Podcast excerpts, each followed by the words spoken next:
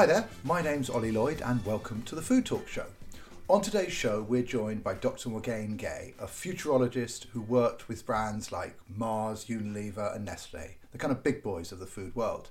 Now, the truth is, the food world's changing, so brands like these really rely upon understanding where the trends are going. And so, when I got the chance to have a chat with Dr. Morgane about the way she sees the world evolving, I jumped at it. So, I'm delighted to welcome Dr. Morgaine Gaye to the Food Talk Show today. Thanks for joining us.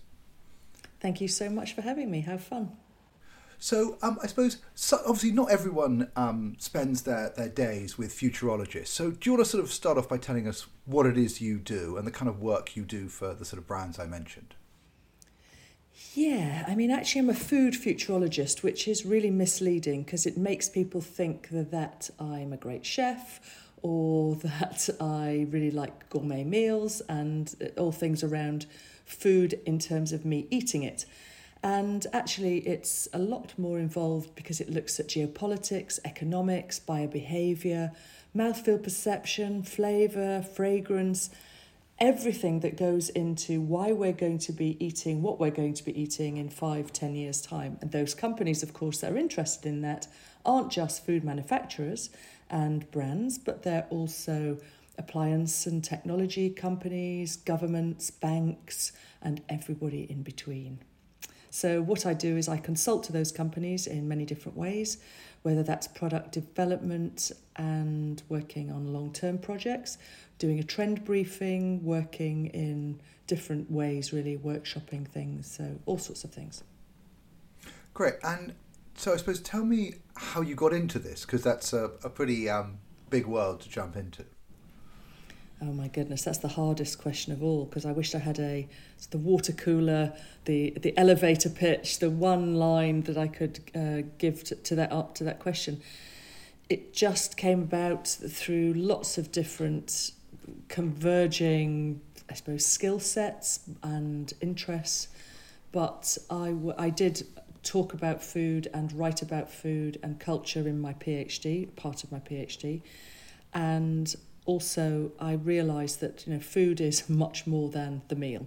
It's everything, and I suppose that's why I'm drawn to it. It's because it's everything, and I'm interested in lots of things. So it pulls all of those skills together, and I and public speaking, which I really enjoy, which probably most people would hate. So I like to get up in front of a big audience and chat on for an hour. So it's worked out pretty well. Excellent.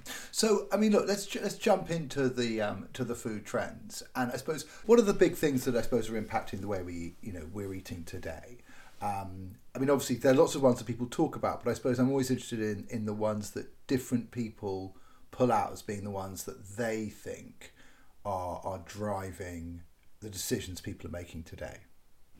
Well, I think everybody knows it's a you know right now we're in a, a bit of an economic situation and people always think that price is the driver. But the thing that always drives drives why people eat what they eat is actually aspiration.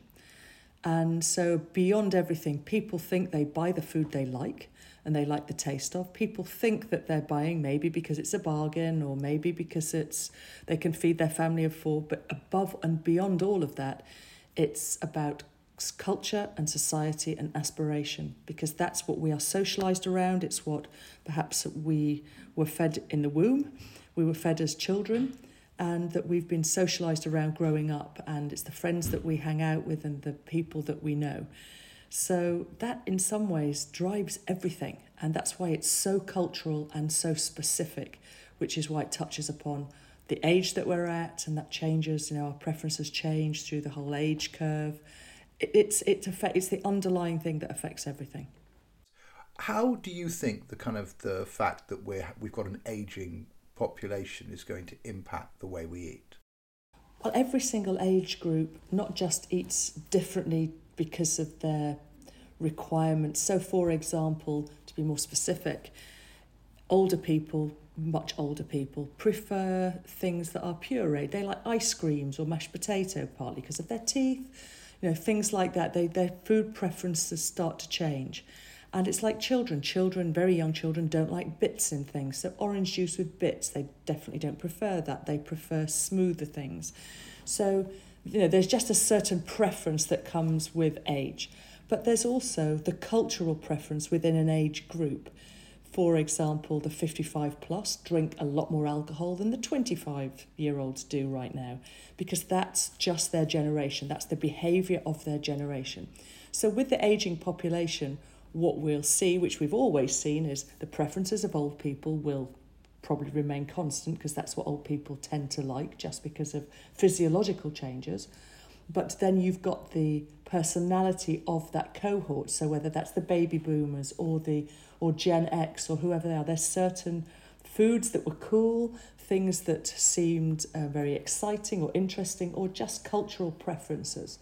So that's what we'll see with that aging population. They every single population age range will take their cultural aspirational foods with them as they get older isn't but isn't one of the things that's really interesting i mean look I, I mean i'm you know late 40s grew up in a world where i think you know at school people define themselves more by the music they listened to and the football team that they that they supported than it was the food that they ate. I sense nowadays that food is much more part of young identity and associated with that i think comes an interesting tension between the younger cohort of consumers and the older cohort of consumers, where I, I sense that the younger audiences are kind of, I'm going to call it deliberately, baiting the older consumers to change some of their behaviours, whether that's kind of, you know, reduction in drinking or adopting a more veg first approach. Do you see that playing out in the, in the next few years?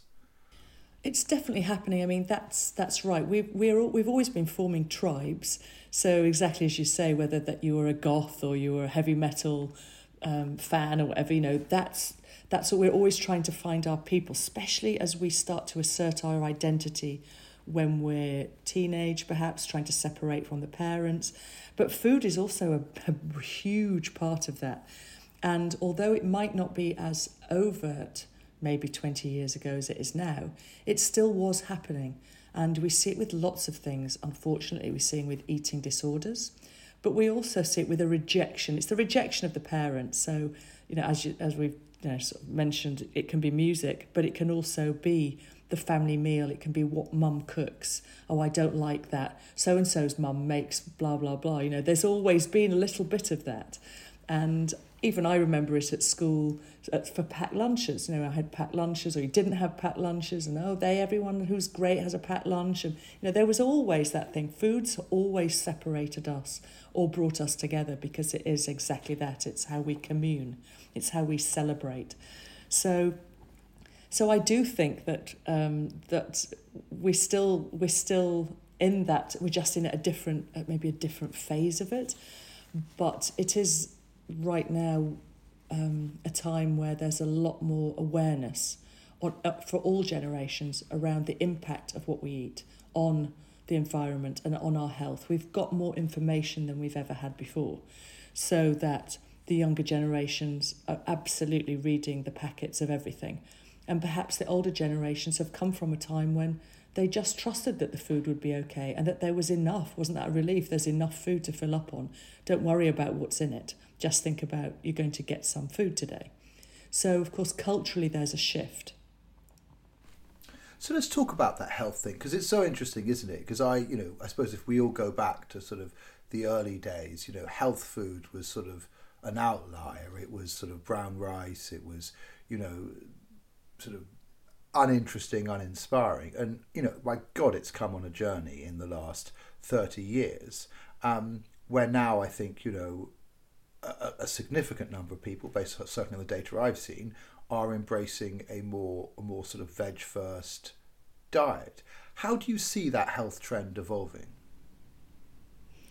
Oh my goodness, it's it's huge, yeah, and and we've you know we're seeing a lot more plant based eating brands jumping on that bandwagon wagon offering um, offering more options and making health more convenient. And I think that's one of the big things that we've seen over time is that we do have a lot more free time and health and convenience have played into that space.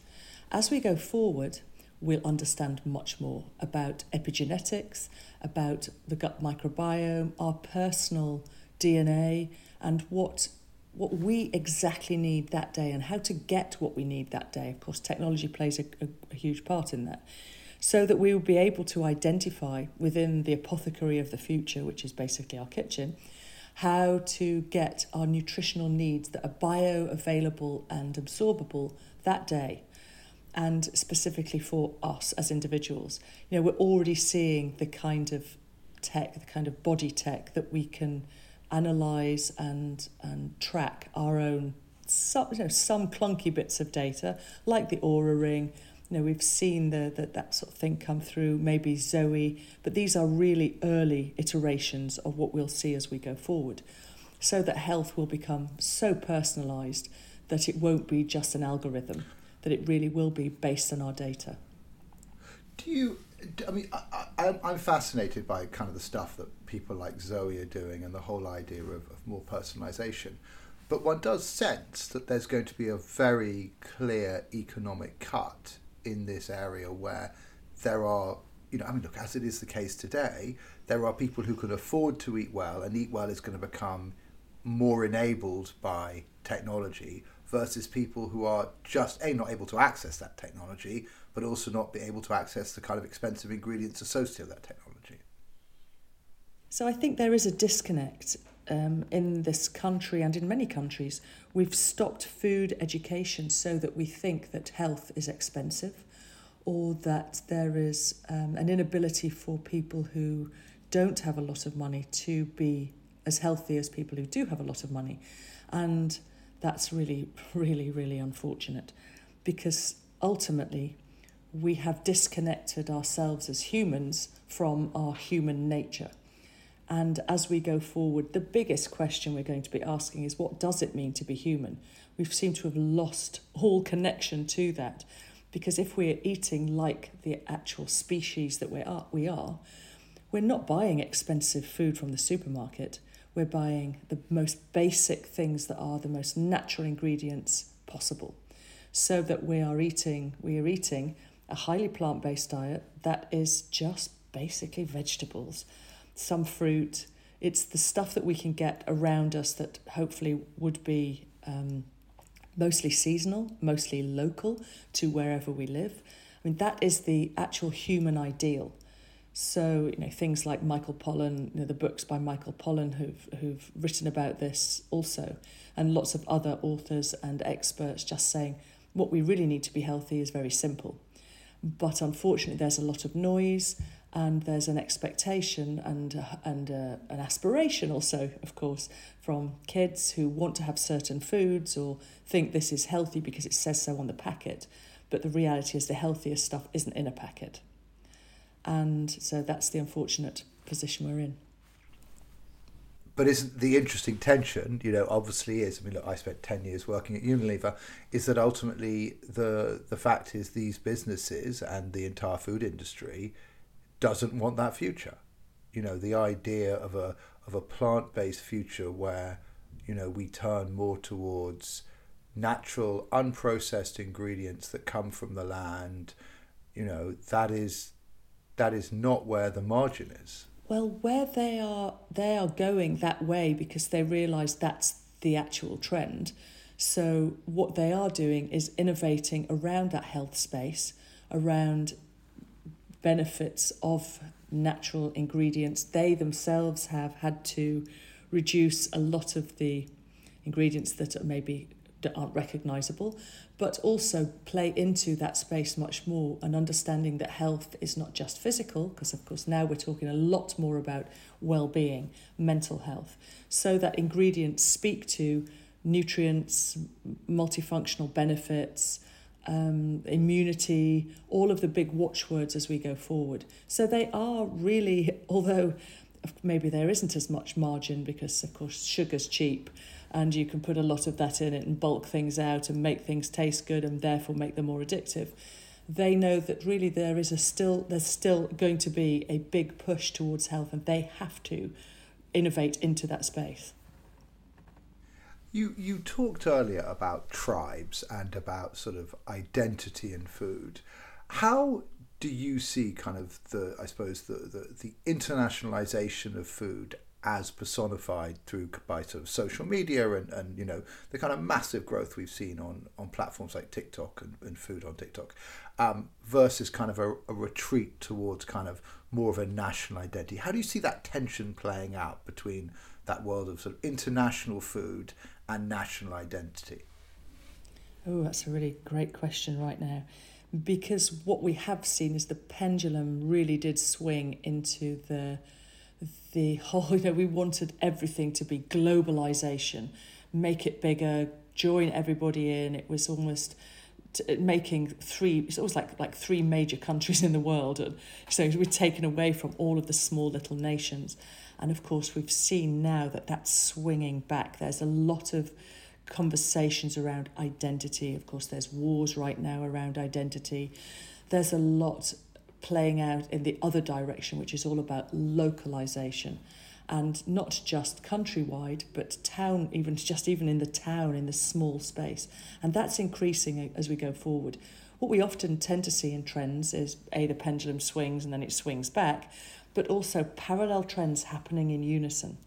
So, so we are seeing a lot about this norm core, cottage core, um, make, do, and mend, this going back to something that feels a lot more like the rituals of the everyday.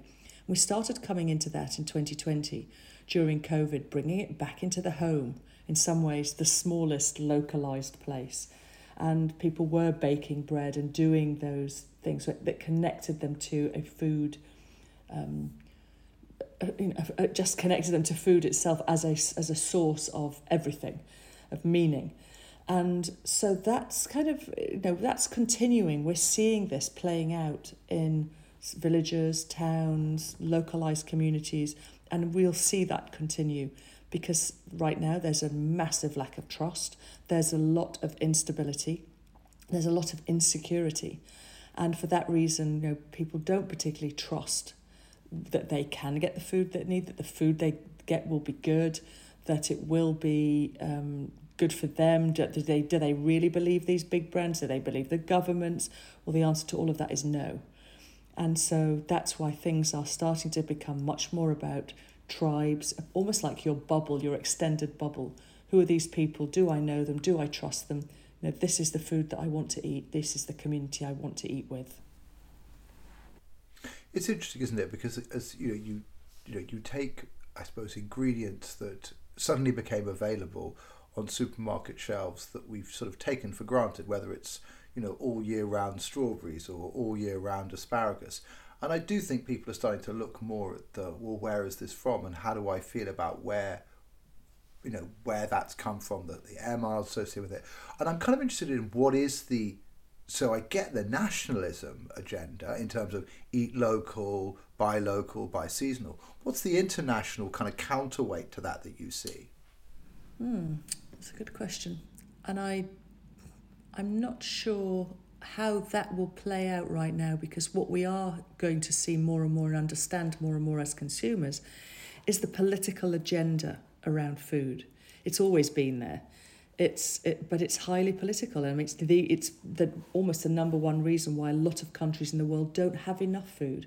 It's not because there isn't enough food in the world for the whole population that's expanding. It's because of the politics around the supply chain of getting that food. I mean, Gaza is a great example of that right now. So there is food, there is everything that could be taken into Gaza, but politically they can't get it in. And that's not different to lots of countries in the world that we don't hear about, that aren't in the news, that maybe have a, a, a regime in place or you know all sorts of other things at play or that we just they, they just don't have you know somewhere along the line their governments haven't put in refrigeration systems that can do transportation of food. So, so internationally, you know, back to your question, how will that, you know, how will we see that? I think that we will start to understand, it, it, hopefully in a deeper way, that the way that we shop is how we vote, and we vote with our wallets. And if we're buying food from a country that maybe we don't agree with their politics, or maybe we know that their food isn't as good quality as another country because because their legislation and their their food laws aren't as stringent, then people will start to make different choices. It's interesting that because I suppose if you look at stuff like the B Corp as an example, you know, there's I mean a lot of the work that I do is with challenger brands and brands that are trying to change the status quo and you know, I suppose debate the way things are made or the way the kind of philosophies that sit behind certain brands. Do you see sort of the B Corp movement and the sort of more, I'm going to call it ethical agriculture as being kind of a critical trend that's going to just keep on driving? Yeah, absolutely. Again, like I said, it's it's back to the trust. It's back to something that has meaning. One of the things that we are desperate for, human beings are desperate for, is meaning. Because everything, the stuff part of our life, the having, we've spent a long time, many, many, many decades, with the aspiration of having, having a better car, having a better house, a bigger journey, all of that stuff.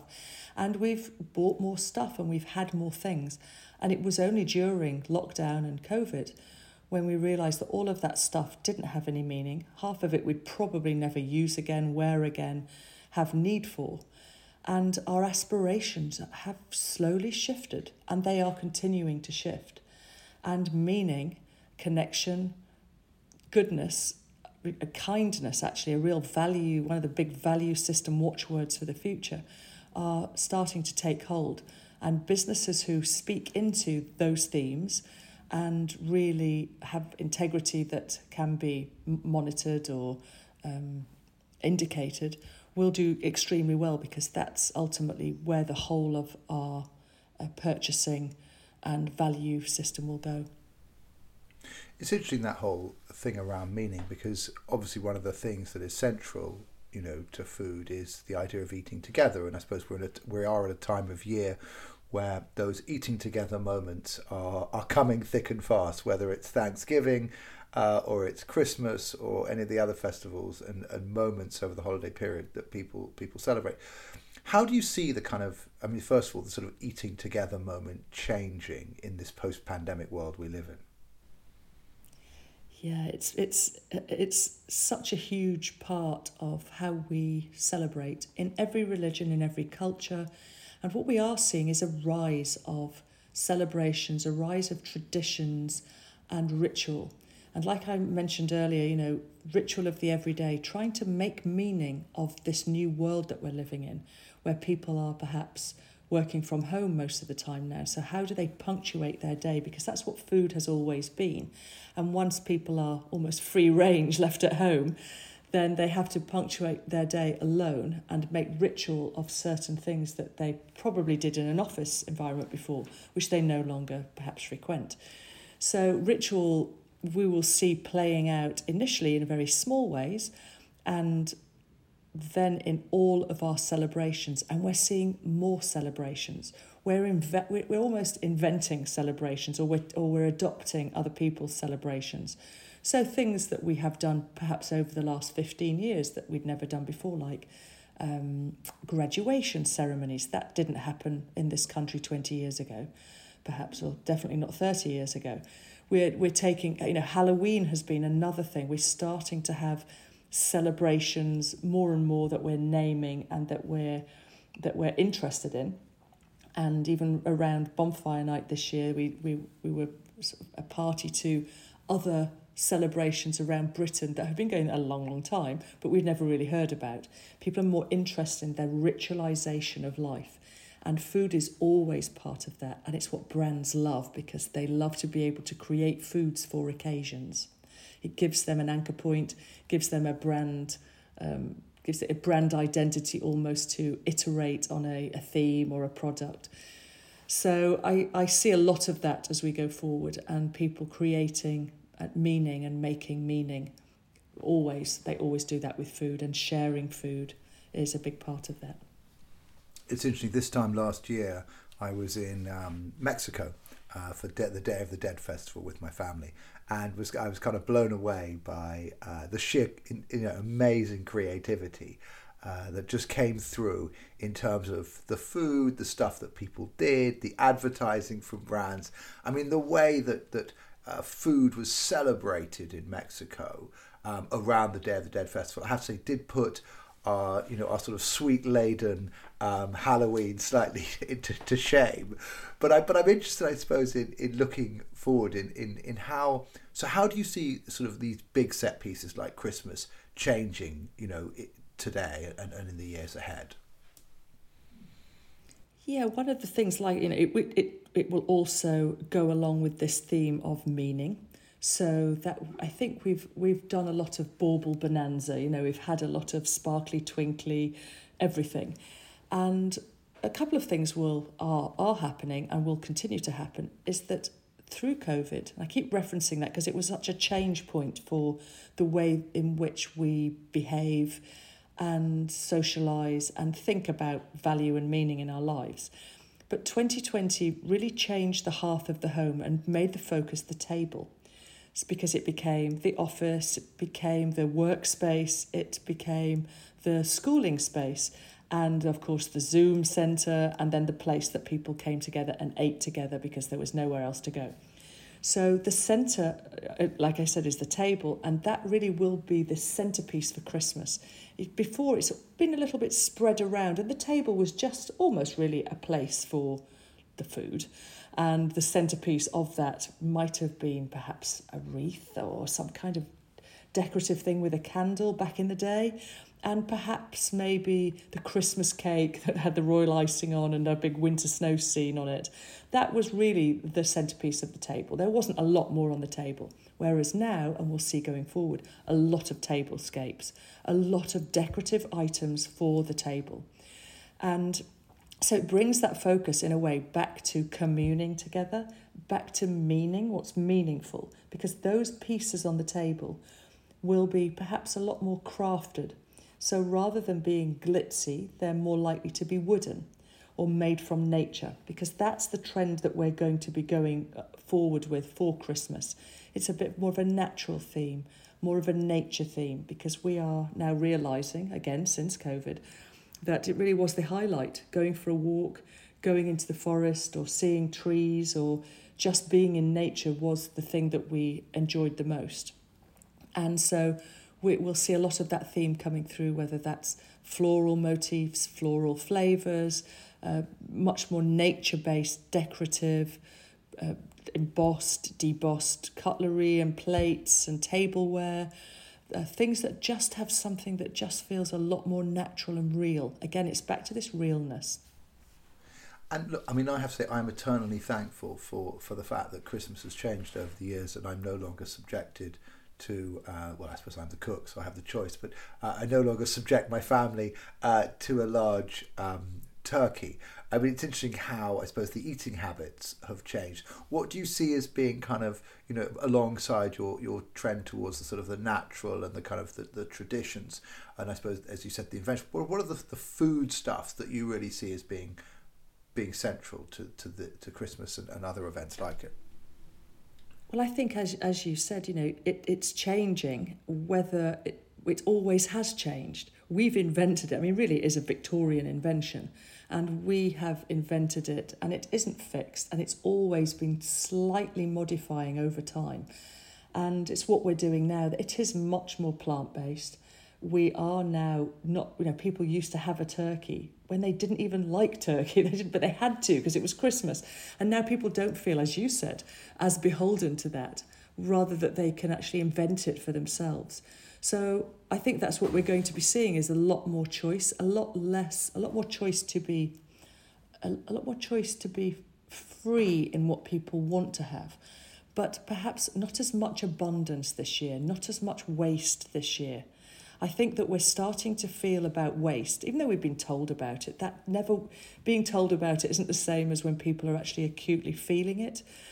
And this year, particularly, I think that people are more attuned to waste, using waste, eating waste. They feel you know much more comfortable because there's so much on TikTok and Instagram about how to use uh, scrappy cooking how to use up the scraps, how to be much more creative, not dissimilar to the way that our grandparents were cooking in the 40s, 50s, and 60s, but back to that in a more innovative way. So I think that people will be more innovative, more creative, but perhaps using and wasting less than they have, a, le- a slightly less greed. I would say. So that will go into what's made this year. It is interesting how much changed over the pandemic. I remember one of my kind of abiding memories was when you know you were living at home with two children and you ate every single meal at home and you know you really weren't going out. The amount of waste that a family generated was suddenly really there for all to see. And I do think you're right. We've become far more aware of the way that sort of the consumption choices we make can lead to to kind of significant waste. Do you um, sort of see you touched on kind of more plant based? Do you see the need around the kitchen table increasingly for more and more varied diets to being being catered for? Do you see that whole sort of growth of, of different diets that people want to be a big thing that's going to keep going? I think I think that's what we will see. I think that there's definitely this play in individual the individual needs, but it's also countered with the sharing element and those two things coming together. So my diet might be slightly different, but I want to share that with you. And I think that's what we'll see more so that perhaps it's more shared dishes on the table rather than this is your meal, this is your meal. We'll see more of a selection of dishes and you can help yourself to what you particularly need. Because I think one of the trends going forward when I talked about plant based, it's putting the plants back into plant based. The irony has been that the sales and the, the, the um, just not just the sales, but the the appetite for the fake meats has actually declined because a lot of companies jumped on the bandwagon and consumers during the pandemic found that a lot of those things eaten in bulk made them not feel so great and also when they started to read the packets because they had time and they were sat at home thought wow i don't even recognize there's so many ingredients this can't be good and so there's been a bit of a backlash on that. Doesn't mean to say that that's the end of that trend at all. It just means that it did weed out certain brands, and the more the more clean label brands have done much better. So they will continue to innovate. But it, this next year, we'll see the plant being put back into plant based, which is more creative cookery, more innovation at home. People just using skill sets that they have learnt from perhaps even the internet and using the the leftovers in a really clever way. And I don't mean leftovers from the plates of something you cooked yesterday, but like the leaves of a cauliflower or the stalk of the broccoli, you know, things like that. It's interesting. I was talking to um, a CMO of a, of a major restaurant chain the other day, and they were saying how in the you know a few years ago their their vegan dish was like one of the top selling dishes and since they put the calorie counts on things, and actually the vegan dish, which is a pre-prepared type burger, actually the sales of it had gone down significantly because actually people looked at it and went, well, hang on, if it's not actually more healthy than the regular burger, I might as well have the regular burger. And it's interesting how that, that trend, I think, has has been basically, I mean, I think slowed down potentially by the way some of the the sort of the the heavily funded startups in that space have kind of developed products that are full of all sorts of crazy stuff. Yeah, I mean, there's a real disconnect, isn't there, between between what's he- what people perceive as healthy and what is healthy and what might might be healthy but might be quite calorific and then what might be plant based or is it good for the environment is one thing but is it good for me is another thing and I think that's where it's a lot, lot more complex. And so people may have picked the vegan burger thinking vegan equals health. But it doesn't all, that's not at all the case.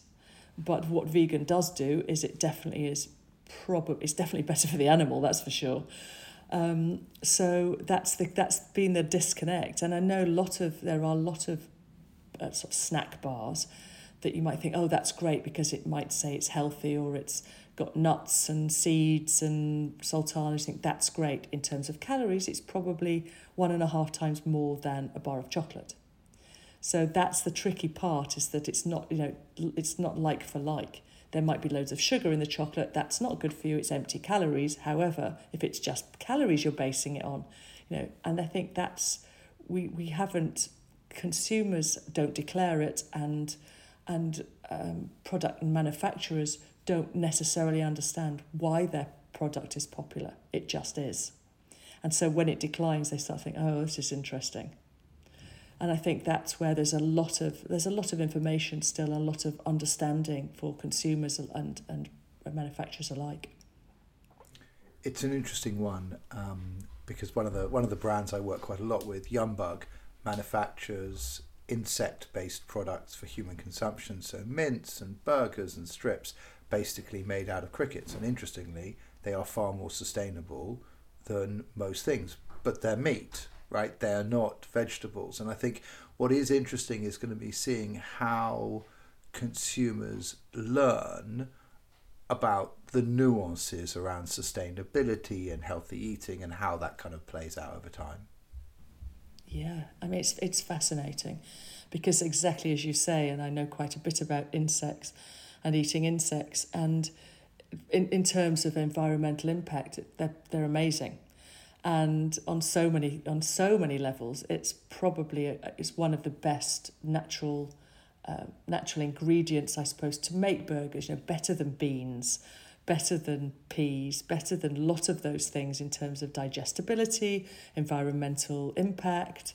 You know, so many things but it is de- it does depend on the consumer's ethical perspective and also the yuck factor, which in this country is pretty high in terms of eating insects, despite the fact that you know two two thirds of the world have always have, and and know that we eat other things that some other countries might consider to be disgusting, like black pudding, for example.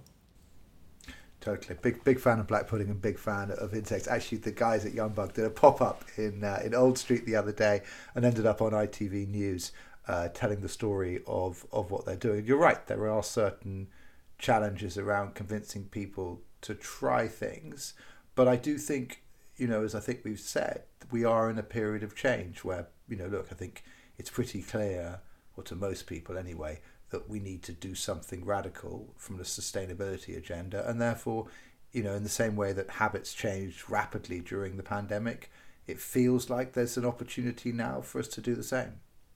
Exactly. And I think it, like all trends, there's always the early adopters. You know, you're working with those with those sort of disruptive disruptive brands trying to innovate into a new space for a conscientious or concerned consumer and there will be the people who will get picked up with that, you know, get picked uh, pick up on that and go forward. Um, and then there are the people that are going to be very late to the party and reluctant and resistant, and that's always the case with all trends. But but in some ways, we just need a majority in order to make sustained change. And whether we whether we're aware of this or not, how we do buy things influences and affects what is made for consumers.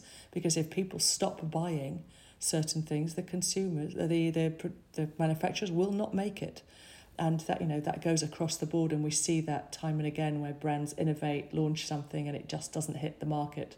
And I work with a lot of those brands who bring me in usually after it hasn't hit the market and wonder why it didn't work. And I think that's the thing is that consumers have a huge power and the way that people shop is a massive is a massive vote for what they believe in or want. And it is very tricky because advertising is very powerful and branding, we're very, um, in this country, the UK, we're extremely brand sensitive. And we, we really pick up on the nuances and packaging and textures and colours and font and all of the ad campaigns and again the aspiration that may come through influencers, social media, in a, in a myriad of ways. But ultimately, unless unless we do start making different choices and trying to think about ourselves as part of nature as opposed to separate from nature, uh, it, it, we're just not. It's, it's a really tricky time. Agreed. I mean, I'm I'm reminded of, of that amazing Barbara Kruger uh, image of "I shop, therefore I am." kind of image, and the idea of, of, of shopping as politics is probably a, a, a, brilliant way to, to wrap this. You know, I think if ever there's a call to arms, it is to I think think more deeply about why we why we buy things and choose what we buy. Well, thank you so much um, for coming on and sharing all your insights and thoughts. I really appreciate really appreciate your time. Thank you so much. Thank you.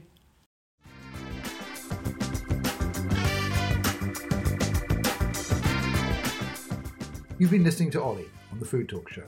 Please do hit subscribe wherever you listen to your podcasts and follow us on LinkedIn. Thanks for joining us.